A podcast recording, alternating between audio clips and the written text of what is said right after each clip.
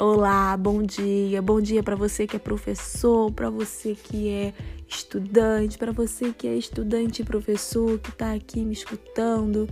Eu sei que você está aí tendo que escolher entre dormir ou ler um texto, entre comer ou planejar uma aula.